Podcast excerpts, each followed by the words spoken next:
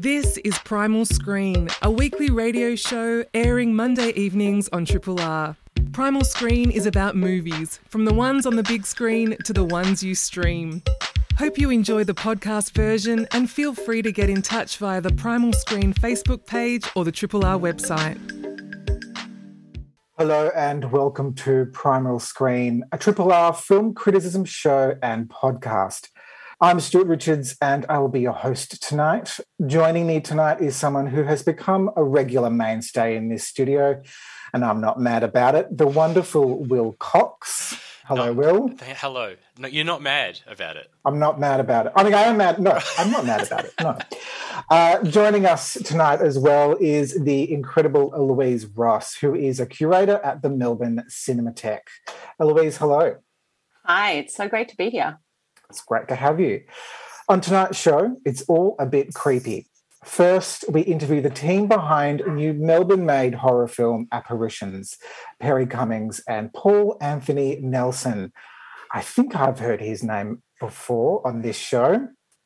Uh, we continue our horror evening with a look at the darker side of college campuses with Mariama Diallo's Master, starring Regina Hall, who uh, also did a good job at hosting the Oscars today. Finally, we journey to 1970s Texas, behind the scenes of a dirty flick in Ti West's X.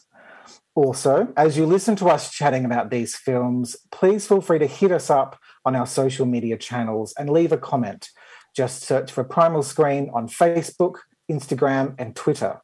We're on Facebook at, at Primal Screen Show, on Instagram at Primal underscore screen underscore show, and on Twitter at Primal underscore screen. Right. Well, so the first to start with, we're going to talk to Paul Anthony Nelson and Perri Cummings to discuss their new film Apparitions. Hey, it's Lil. I'm scared, Al. I'm not sure what's happening. I thought everything would be alright. A young family died up there about 20 years ago. The place was deserted. There was no trace of a weapon, a killer, not even another presence. Just Lily. You're right, I shouldn't have tried to do this on my own. The first thing you need to know about Lily is people vanish around her. What if she just snapped? When she was a girl, Lily Stone was the only survivor of a tragedy that saw her family killed. Now, 20 something Lily receives the keys to her family home in the countryside and she returns to the scene of the crime. But something isn't right in the house and has never been. Many more people have entered the house and never left. Does Lily harbour a dark secret? Uh, we have Paul and Perri, co directors, co writers, uh, one co lead, and co- editors, uh, PR, uh, pretty much everything, co everything here. Hello, thank you for coming back to the show, Paul, and welcome, Perri. Hello, you forgot to say caterer. I did. I'm sorry. I, I wasn't aware who was who did the catering. Now, look. on hello, that hello. point- Thanks for having us. It's nice to be back on weirdly on the other side of the hot seat. on the in other hot side, seat. uh, Paul, for those not familiar, has hosted the show for years. Uh, how many years, Paul? Uh, three, better part of three years. Three. So 2019 to 2021. Yeah. And um, and retired at the end of last year mm, to hung up the boots, three and out. to spend know, more time with your films. exactly. Yeah. So on on that on the division of labour, I have absolutely no idea where it falls. So I've got a few questions, but uh, feel free to jump in on each other's answers because uh, who knows what you've all done a bit of everything. So uh, apparitions is a real love letter to genre cinema uh, with hints towards The Hills Have Eyes, Nightmare on Elm Street, endless slasher films, uh, name drops for Carpenter, Cronenberg, Romero, uh, which is all in one in one frame, I believe. Uh, do They're you a good agree? law firm. You should hire. Do you agree with the assessment that this is a love letter to, to schlocky horror?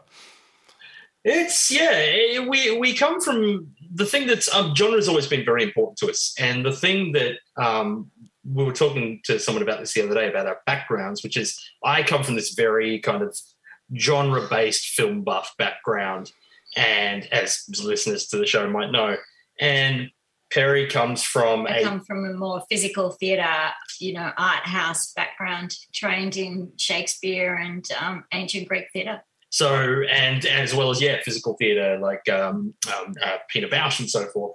So we we kind of we call ourselves uh, we're the point where art house meets grindhouse, and, and that's where we kind of dwell. Okay, so you've got the um, you've got the, the, the cinema geek side of things, and you've got the, the theatrical tradition side of things. Yes, yes. The uh, the the the theatre geek side of things, yeah. Theatre Yeah. geek. basically Theatre she's geek. excellent at directing. She's much better at directing actors than I am. That's that's what it really boils down to. And Right. he's really good at speaking um, tech talk. I go, can you point that thing over there in that vague direction? It's called There's, the camera. it's called a camera. Yeah. Sorry, I jumped in on your joke there, Paul. You were, you were raring to go with that one.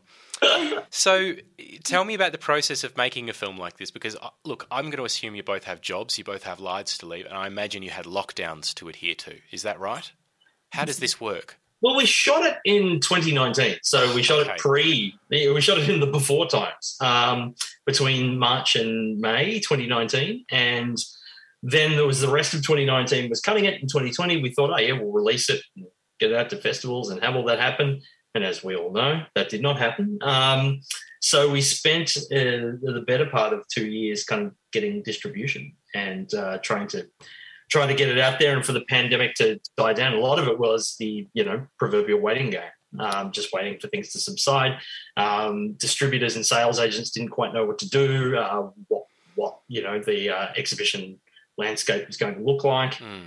And we managed to get a sales agent uh, at the end of, was it the end of 2020? It was, wasn't it? Yeah. And then throughout 2021, they um, they got us a deal, a home entertainment deal in the US and UK with for digital media, and and so it was nice to kind of know it would be released, you know, yeah, um, elsewhere. Mm. But yeah, these screenings are all part of trying to attach a, a Australian home entertainment distributor, and um, yes, But we've all the struggle also, continues. we've also discovered, you know, this being our second film, that a long time spent writing, um, a fair amount of time spent in pre-production, a short as amount of as possible spent on um, shooting the film, and then um, it's post-production and distribution that takes the longest amount of time anyway. Hmm. And uh, you did manage to get it all that, all the actual physical side of getting out there and shooting the film. That was all long before any any Yeah. lockdowns. Yeah, Well, yeah, twenty-four days. I imagine that, Um, that the pandemic's had quite an impact on the on the way that um, you know the, the life of the film uh, and what you might have intended. But it does seem like the sort of film. I mean, it makes me uh, think of the sort of doom laden, sort of obscure '80s horror films you'd find in a, a dank video shop. R.I.P. Uh, back in the day. So you know, you'd think it'd be perfect for streaming, but, uh, but you had an eye on a cinema release.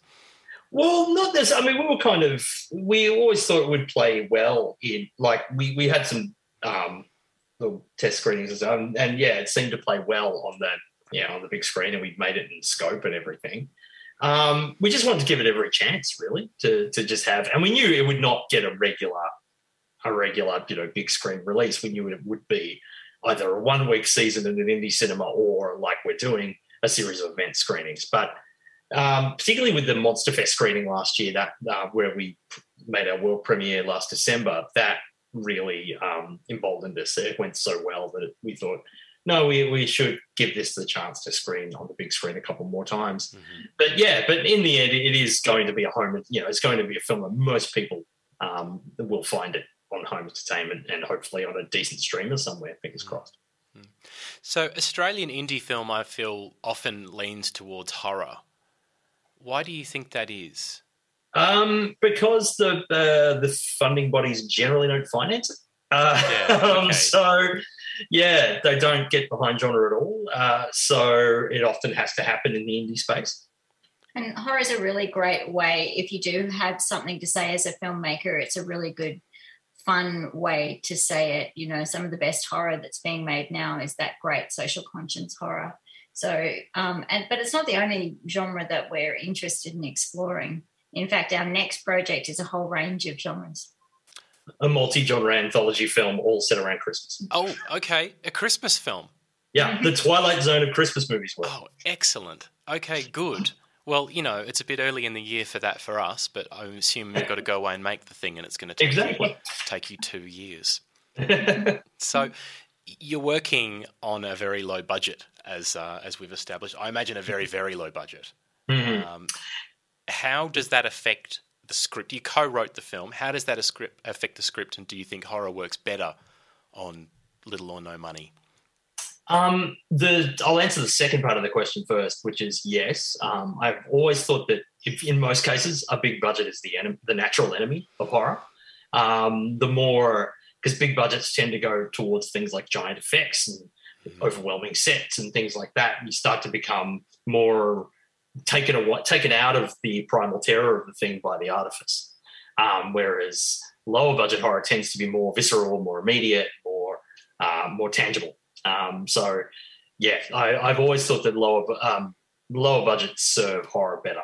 Um, horror is best served by low budgets. But as as the first part of the question, writing the script, how did you feel that Well, affected us? I think that with the script, um, when we first um, wrote the initial drafts of the script, we really just let our creativity um, reign. And then we would look for creative choices on how we could best serve the story that we wanted to tell.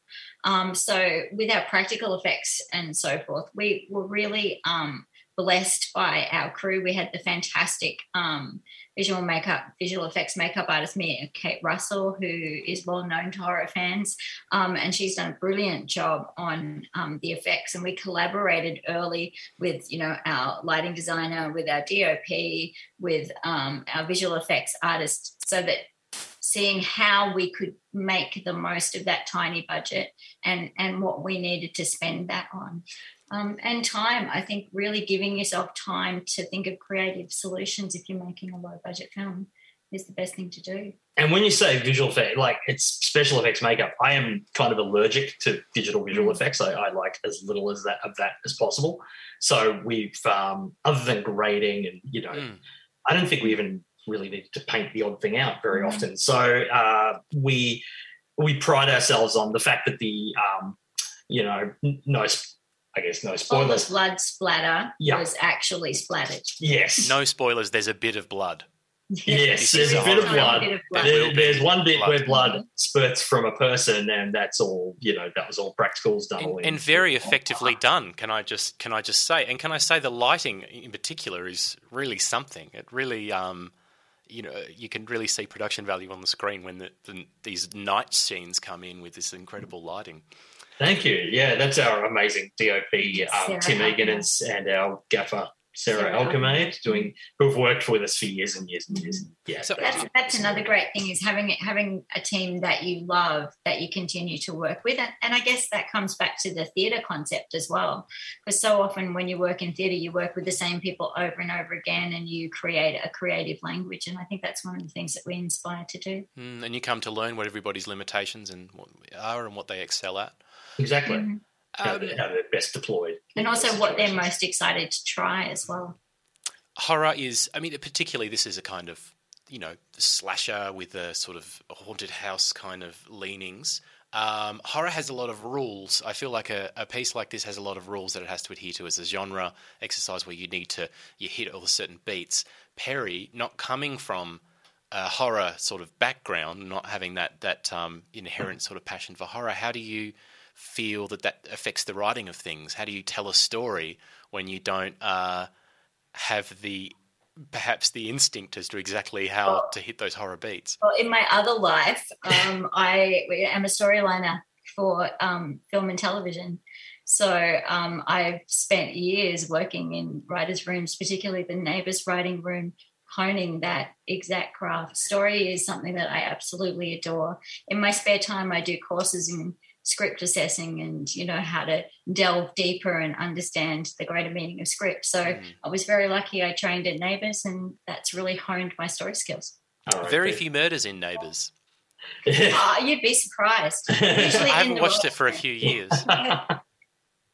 the other thing is too that um, Pez's favorite horror film was Scream, Mhm. and Well, so yeah. just go, so which schools uh, one in the rules, uh, one might say, and she's a devotee of the entire Scream series, and also if you're, I mean, we're partners in life as well as uh, work and and and crime, and if you live with me for 14 years, you're gonna watch a ton of horror movies. my knowledge of horror movies has been greatly increased. right, right. Okay. Well, Scream. I mean, that's a that's a film entirely written around the rules and uh, and playing, jumping in and out of those margins. Uh, um, stick around and listen because later on when we're talking about X, which I don't know, have you two seen yet? No, but I I'm dying wait. to. Right. yeah. Well, okay. Well, look. As far as uh, playing with the rules of the conventions for horror films, it's it's yeah, it's a there's a lot to talk about there. So make sure you're listening in. Um, well, there's one more question actually I want to ask you, Paul, because for three years you were on this show, uh, hosting this program every Monday, Yes. watching two or three films a week uh, to discuss on this. Do you think a regular appointment with other people's films in a kind of critical way has impacted the way that you approach this? Uh, Yeah, yes and no. I mean, I've sort of always kind of uh, written, you know, reviews on sites like Letterboxd, and before that, I would write reviews on Twitter and things like that. And I guess, but doing it in such a con- concentrated situation like like this show, um, yeah, I think it does get you thinking more about. And it's funny because I think I just started on Primal Screen when we were shooting this, so it's uh, it's actually kind of a bit of a retroactive kind of impact. Um, and it's it it does get you thinking about it does get you second guessing yourself a lot. I tell you that. Uh, it's uh, but it does give you that sort of um, analytical kind of eye to what you're doing and how it fits. And I'm, I mean, as a kind of a student of film history, I, I've always, you know, wanted, you know, being conscious of where our work sits within the greater history of things, and and that's why with this film we did try to subvert those tropes, you know, and kind of, you know, lean one way and you know zig one way and zag in the other, um, and and and sort of create expectations by homaging certain films and then pull in another direction, but hopefully in an organic, entertaining way. But yeah, if that answers your question. I can, I can imagine you uh, watching uh, one film one week and saying, "Well, my film's not as good as that," and then the next week going, "Well, my film's a lot better than that." So, all right. Well, Paul and Perri, thank you so much for joining us. Where is Apparitions showing? Showing at Nova, is that right? It is. So it has one more screening, and that is tomorrow night, Tuesday, uh, Tuesday, March 29th at 8.40 p.m.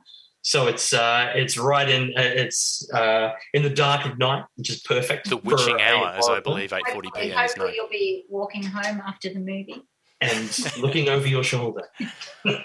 And and will you be doing a Q and A after that one? No, no, we're doing a quick intro, but no, we had a Q&A uh, yesterday screening and, and that went incredibly well. So, yeah, hoping to send it out of Melbourne with a bang and, and uh, hurtling towards the uh, wonderful world of streaming and maybe some other states we don't know yet. Great. Well, that's Apparitions tomorrow, eight forty p.m. at Nova, and and then on streaming forever. There's no escaping it. Thank you so much for joining us, Paul and Perri. You're listening to Primal Screen on Three Triple R. This is a podcast from Triple R, an independent media organisation in Melbourne, Australia. Triple R is listener supported radio and receives no direct government funding. If you would like to financially support Triple R by donating or becoming a subscriber, hit up rrr.org.au to find out how. Before we dive into our next film, though, first, a little award show was held today and it's caused quite a bit of controversy. There are a lot of hot takes happening at the moment about the altercations between Will Smith and Chris Rock. But, you know, as film nerds, uh, a lot of other wonderful things happened during the show, and I'm interested in what your other takeaways were. Eloise, what were some of your highlights? Uh, well, I was at work all day and sort of saw that there was a lot of chaos online and amongst the film fans who I work with, and that, you know, lots was being said. Um, so I rushed home and watched sort of the main clips. I mean, I have to say that my um, the, the dearest thing that happened tonight was obviously Lady Gaga and Liza Minnelli giving Best Picture and coming on stage in their sequins and their various tuxes, um, looking glamorous and kind of sharing old cinema, old musical love. That was really made my heart sort of burst that moment. And I thought, you know, it's going to, I guess, you know, the other moments of the evening will stick in people's memories, but that one is really special. Yeah, I, I um, also love that Jane Campion won for Best Director. Um, and I think it's quite um, momentous that uh, she won for Best Director when the film didn't win a single other Oscar um, for that uh, film. And I, I'm not sure if that's happened before. I saw that that had last happened with The Graduate. Yeah.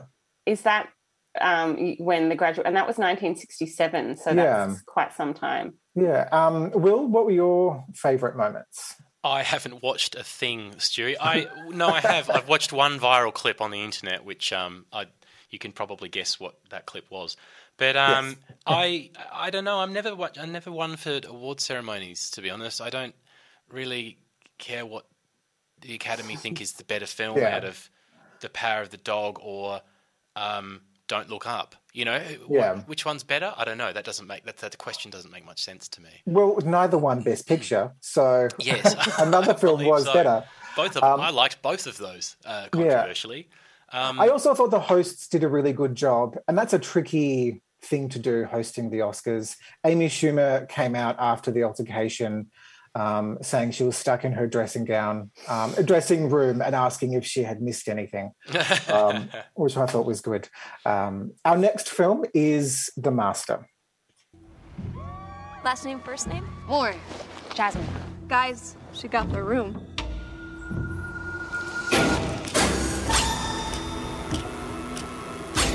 I've been having nightmares. You look like you've seen a ghost.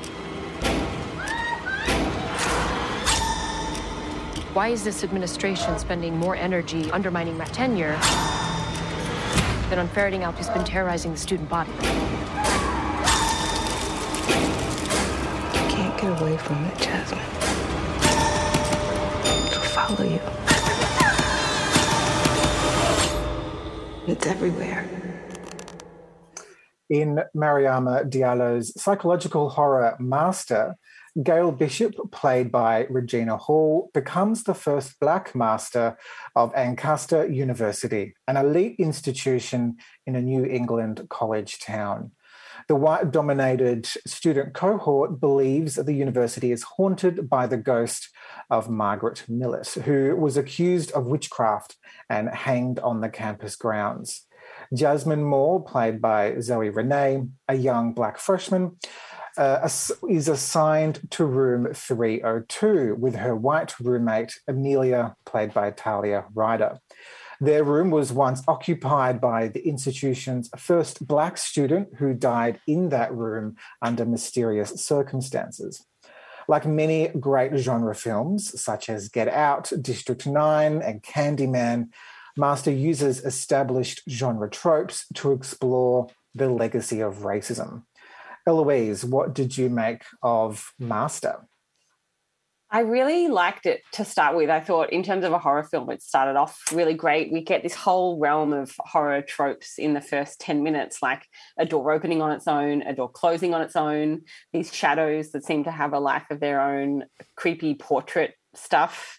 Um, it was all really amazing. And it also looked really beautiful, like had this orange red tone with really kind of skilled lighting throughout the whole thing. I guess uh, narratively, in terms of character and structure, it was quite messy and undercooked. And not that it should have been longer, but I feel like other elements should have been uh, emphasized. You know, there were three sort of three lead characters. It was balanced between um, Liv, played by Amber Gray, Gail, Regina Hall, you know, an Oscars kind of relevant star today. um, and Jasmine, but I thought that that was really not very well balanced um, overall and kind of disappointing. We didn't get a sense of who any of them were in terms of narrative, but you know, in the kind of like the trope and the rules of what horror should do, it worked quite well. Mm. Will? I, well, I felt it was quite effective that it didn't let plot become the main driver. I mean, I, f- I feel like with horror, we all kind of know what the sort of the tropes and the beats are, and it just sort of it, it let let those take over. It didn't get in the right way of this sort of rich theme of unease. And uh, the uh, the main horror, the main driver of the thing is is um, the terror of the, the, the black students and staff feel, uh, just the creeping uh, you know, Tara pushed deep down uh, at at their treatment at, uh, at the hands of of white uh, of their white colleagues and white cohort, and I think that that came across brilliantly. I think that that, that really felt I really felt that. You know, did you mm. feel the same, Stewie? Did, did that horror get? Yeah, I.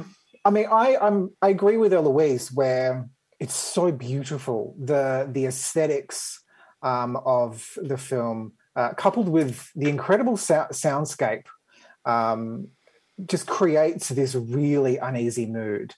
I mean, I you know, think back to my early days at Melbourne Uni, and you're staying up late in the library, and there are so many like creepy, quiet hallways and corners of about like you know empty buildings that you find yourself in late at night on college campuses or university campuses, and I think it captures that creepiness really well. And when I think back to the film and preparing for tonight, I I really love how it portrays and engages with those themes of racism, where the master's house is quite literally rotted, um, and and what that means. Um, that being said, while watching it, I was so frustrated by how messy the narrative was, where there's so many brilliant and incredible ingredients of this film, mm. but just that story just it needed someone else, I think, in the script editing process to be like, all right, this needs another draft. It really Where, felt like yeah. I, I, sort of ended up piecing bits of the story together after the fact. Hmm. Did you feel the same? I mean, I I did, and I think that feeling of like bereftness in a way, and maybe is deliberate. Like maybe we are meant to be uncomfortable and sort of not happy with how things are finalized or concluded. Eloise? Yeah, I feel like I mean there were sort of these chapter intertitles where which sort of the the sense of them was revealed sort of slowly after about the second or third intertitle. You understood what was happening here, but it's true we were being presented with i guess rather than a coherent story or like a tight narrative like a series of vignettes at this university and of these um, women's experiences. Um, it's still, I mean, I really like that. And I feel like in sort of slowing things down, it strengthened the pace and it kind of brought um, thematic and narrative beats together. Uh, so I really liked that element of it. And I felt like the, you know, the way it sort of slowed down at those points was really strong. I thought the um, the way it explored the power imbalances of the staff members was really fascinating and so much better than the chair with Sandra O. Oh. And that's what I kept on coming to, and how more successful this film is. Like Me the, too. I, I, really didn't enjoy the chair, and I was thinking, and I was thinking about you, Stewie, because I know you work um, in a university as well. That you know, it was very kind of funny to see the way yeah. that teachers and students speak in this show. I mean, the the tenure meeting, like it's a cult. Like mm. this backlighting and them kind of sitting around in a circle and talking in code. It's yeah. Well, look, yeah, the, the senior staff, sorry, look like they're like getting ready to eat the underlings. Yeah.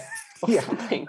Well, there's that great party scene where one of the um, one of the well, the master of the of the title is looking around at her white colleagues and seeing them all as these kind of uh, remnants from another century. You know, these kind mm. of monsters almost. I, that was the that was probably my favourite sort of real icky horror bit in the film. There was with, I think, all of the characters a really interesting and quite accomplished sense of framing where they were all kind of isolated from their peers or their friends or what have you and that that was really well done in mm. i think in what you were saying well you know creating this sense of just like constant unease and tension mm. based on their experience at this institution. Well, that's the undergrad experience as well, though, isn't it? I mean, you've both got academic experience. You'll know that paranoia, nightmares, isolation, being constantly behind the ball is just sort of part of the the university experience. I love with um with the the undergraduate student um who's uh, Jasmine, where she almost has this like reverse imposter syndrome, which was really refreshing because a big uh, part of her character arc is where she fails an essay, and she kind of challenges the system and says, "No, like this was a decent essay. I shouldn't have failed." And I re- found it really refreshing that that was flipped. I think, um, and how she kind of had that confidence to navigate that system. Um, but it did become quite silly, I thought, towards the end. Like there was the nightmare about the, the campus tour and they end up in her room and I, I thought that was really silly um, there were a few plot expediences that really wound me up. That I mean, I'm not quite sure what they were doing there. They seemed unnecessary. I mean, for instance, Mm. when um, the undergraduate student goes to the filing cabinet in the library where they keep the personal diary of of a student who killed herself on campus 50 years prior. Yeah, I don't know that that's a university policy that, to keep that kind of thing, but it, that was that was absurd. I think that was too far. Um, and the, sorry eloise you go I was just perhaps that was a dream, Will. I don't know. Like there was lots of uh, very um, unclear kind of fluidity between dream and reality, or like her nightmares, her fears, and reality. So I didn't actually think that, but you know, it's just a. If we think it was that far fetched, maybe it was. are you on? but also the um because so the Gail character is I mean she's the the master of the campus, which I think the Australian equivalent would be like the dean of programs or the student kind of welfare um, dean or what have you. And she had a very personal connection with all of the individual students and I, I know I, that also didn't really ring true to me um, just because like they're just so far um, separated from sort of the everyday experiences I really liked her character, and I think part of what disappointed me is that she sort of uh, she was the most interesting of the three of them, and she gets this great kind of finale that seems really rushed and really far fetched, Yeah. kind of within the context of everything. And I would have loved to have seen that come in earlier and maybe take on kind of the second and third act rather than kind of just I mean, it's not even really the third act. It's just kind of this coda, this ending that we Mm. get with her, um, and that she didn't really get a chance to shine. And Regina Hall is fantastic, I think. She's so good in this film, and I, I think that uh, speaks to what we were saying earlier, where it felt really um, rushed, or like it, it needed a little bit more time to let the, all of those pieces settle, because there's a revelation about one of the other characters at the end, and that just kind of comes out of nowhere, and and the implications of that with this story and how that would play out on campus. I don't know that this also needed to be dealt with. Well, we, we really end before we get to any of those implications, and there's an indication that we might not, that, that you know, that might not play out. Hmm. That's not that's not as important as uh, as the personal story, which I'm not sure is true. You're listening to a Triple R podcast. Discover more podcasts from Triple R exploring science, technology, food, books, social issues, politics, and more. To listen, hit up the Triple R website or your favourite podcast platform. we have a subscriber giveaway.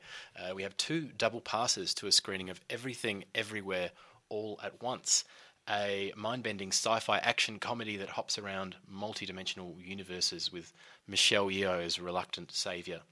With a winning ensemble cast, explosive martial arts combat, and irreverent pop humour, Everything Everywhere All at Once is an epic and emotional crowd pleaser, is what is written in front of me. But it does actually look genuinely quite good. Um, I've been looking forward to this one.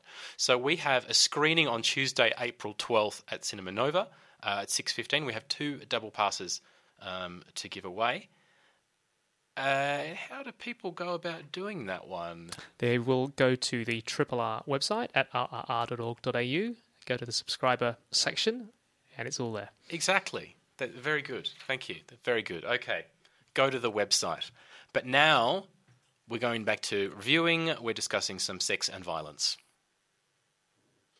I've seen you sneaking a few long peeks at Jackson over here. No, n- I, I I wasn't okay. looking. You don't mind none. She's right. I don't mind. No offense. Everybody likes sex. It's a gas. But we're just not afraid to admit it. Queer, straight, black, white. it's all disco. You know why? Because one day we're gonna be too old to fuck. And life's too short if you ask me. Roger that. The fact of the truth of the matter is, we turn folks on. And that scares them. And they can't look away neither. That's right. We're like a foxy car wreck. Mhm. Like a foxy car wreck. This is X. Uh, the late 70s, a hopeful band of filmmakers set out in a van marked ploughing service to a remote farm to shoot a no budget pornographic film. The three stars of the film, Mia Goth, Kid Cudi, and Brittany, Brittany Snow, are joined by the producer, Wayne Gilroy, the earnest writer director, Owen Campbell, and his prudish girlfriend, Jenna Ortega. As they try to get away with keeping the filming secret from the creepy old couple who own the farm, sex begins to beget violence. Uh, Stewie, I know you were excited about this one. I was. Um, I the I mean the, the promotional material for this looks incredible. Um, I loved Ti West's um, earlier film You're Next. Um, and one thing that he's quite good at, particularly that film as well, is balancing, you know, that horror film uh, for the fans, you know, hitting all of those beats, all of those tropes, while also being a bit silly in some parts and being funny. And I think he delivers that again with this. I think it's his strongest film um, yet. And um, yeah, I mean, it's definitely for slasher fans. Um, particularly of the early cycle of you know Texas Chainsaw Massacre, Halloween, all of those, um, and I think he's quite great in how he deals with those homages. It's not just oh here's a nod to um, uh, you know Texas Chainsaw Massacre. Let's move on. He really kind of plays with them and updates them, and um, and the more you're aware of this genre, I think the more fun you'd get out of it. You've you've got to be silly and playful with a, a film like this. I, I- you can't. I don't think you could now put Yeah. a put a serious slasher film out without it just being quite absurd. Because we're No. 25 years after Scream, as we were discussing um, with Paul and Perri earlier. Um, you have to sort of play with the rules, and um, I think this does that really beautifully. Like playfully juxtaposing sex and violence, and the promise of both, and the ramifications of both. Well, sex has always been a huge part of the, the as you say, the first cycle of Hmm. slasher films. But I can't think of a film that discusses it quite so frankly in this genre. Do you think? Yeah, I, I mean, I, I think historically with the slasher film, there was that realm of punishment where, um, you know, the teenagers, you know, they do drugs, they have sex, and then the killer is motivated by a past wrong to punish them, um, and and that is you know that is evident here. I mean, obviously, I won't give away who the killer is or um, what drives them, but that is definitely evident here. Um, you, you know, the the explicitness of what the filmmaking crew are doing does drive the the killer or the killers, um, but um, it- it's not in a way that I think is judgmental or um, exploitative with the cast. Um, and I did appreciate, I mean, maybe not appreciate is the word, but, you know, we get nudity from both sort of ends of the gender spectrum. Um, Kid Cudi, uh, who plays uh, Jackson, I believe, um, you know, is we see a full frontal shot there. So it's not really, um, you, you know, this exploitative sort of trope that we get of young women in these films. It, I mean, it's about it's as much about um, 70s attitudes to sex and violence as it is a, a, a representation of those. You know, it's a, it's a real commentary on them. It's a Mm. commentary on the 70s attitudes, which are, are many of which are still with us, um, Yeah. equating sex with violence, saying that you know sort of moral uh, um, aspersions against against sex, while violence is quietly valorized. Um, Mm. Several characters in the film are war veterans from World War One, World War Two, Vietnam, and that's that's spoken quite. You know, it's a very it's a point of pride for these men that they killed for their country. Yeah. Um, whereas sex is uh, for you know Mm. roughly half the cast is um, uh, something that that uh, should be punished or people should be ashamed of for two or Yeah. three of the characters. Yeah. Um, well, I mean, one thing that um, I think is interesting is that we um, were just talking about Master earlier. Um, and we were saying at how the aesthetics and the soundscape really um, evoked that the mood of, of that film, and we do see that as well here. I mean, it's it's weird to say that a slasher film is beautiful, but there are some moments in this film that are incredible, particularly the use of or the scene where Don't Fear the Reaper plays with there's the the van and the headlights and some dancing happens. Um, it's incredible. It- but yeah. one thing that I I was kind of let down by with this film was the soundscape and the the soundtrack. I didn't love the the soundtrack. I, I didn't remember it walking out. Hmm. And preparing for tonight, I listened back to the soundtrack on Spotify, and I don't know, it, it didn't jump out at me. I didn't like remember key moments. Um, and apart from that one scene, um, and so I, I kind of wanted more from the soundtrack. I Do you think. mean at a score kind of level, or, or Yeah, I mean, both- mi- uh, needle drop kind of moments where pop songs kick well, in? both. I, I I think the score. I mean, thinking back to like Halloween and Friday the Thirteenth, how creepy their their scores are, like the kind of Oh yeah, sound. There was none of that uh, I didn't get, and I mean, considering it's a seventies film where they're making porn, like where are the bangers? Give me I some just, slap bass. Yeah, I, I it just could have been a little bit more leaning into that. I think that was the only thing that I think let me down with this film. Okay, well, here's something that let me down, and I've this is something that I've I've mentioned before on on this show, but it, it does fail at the one special effect that no film can uh, seem to achieve, which is um, depicting old people. Um, there's the the makeup effects on on on young people to made to look old is insanely bad. I don't know how else to describe it. Okay, so I would um, try not to give anything away, No. but there is something about the casting Yes, I- uh, with this film. Yes, I know, but you can see that immediately when I didn't. I think when I- two old people come on, and they are not old people, they are people dressed up as old people, and One you can them- see it a mile away. And no, so the, one of them was just quickly. One of them was an older actor, made to maybe be a bit two decades older than what he was, um, and another isn't. And I didn't pick it. So there was a, there's a casting choice with this film, which I think is fantastic. Mm. And I mean, you're saying that you picked it immediately. Oh no, I, I- didn't pick who it was, but I picked Yeah. that there was something going on there in such Okay. a way that I think if you can't effectively make a young person look old, that thematic link just falls down every time. You know, as somebody appears on the Mm. screen and it just screams themes. You know, and, and it just doesn't it doesn't work for me. I, I don't know. I just kept thinking. You know, I, I can't quite tell who that's supposed to be uh, made Mm. up under there. But why aren't we just? Why don't we just hire someone over seventy? I mean, it, it worked for me because when I realized, when I looked at the IMDb list afterwards, my mind was blown. Um, and in completely unrelated uh, terms, I thought Mia Goth was incredible in this film. Oh yeah, she's fantastic. Yeah. She's incredible. Well, I thought all the Um, cast were great. I mean, Brittany Snow, Kid Cudi, like they.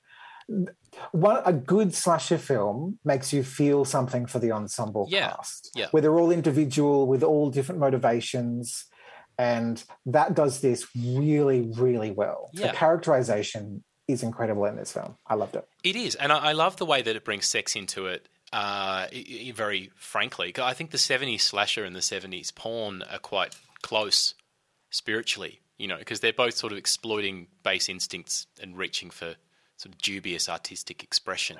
Yeah, I mean, I know we're running out of time, but it, uh took me back to my undergraduate screen studies days, where with, there's a really great essay on body genres by Linda Williams, where she says that melodramas, porn, and horror films evoke similar, like body or physical reactions from the viewer, and these genres are really closely aligned in terms of their beats and how we respond to them. And I don't know, it made me think of that, where porn and horror I think there's a link there. Absolutely, and the way that it makes it, it finds something new, I think that hadn't really been discussed before, as far Mm. as something that icks us out, um, Yeah. even today, which is uh, sexual attention from from old people or sex and old people.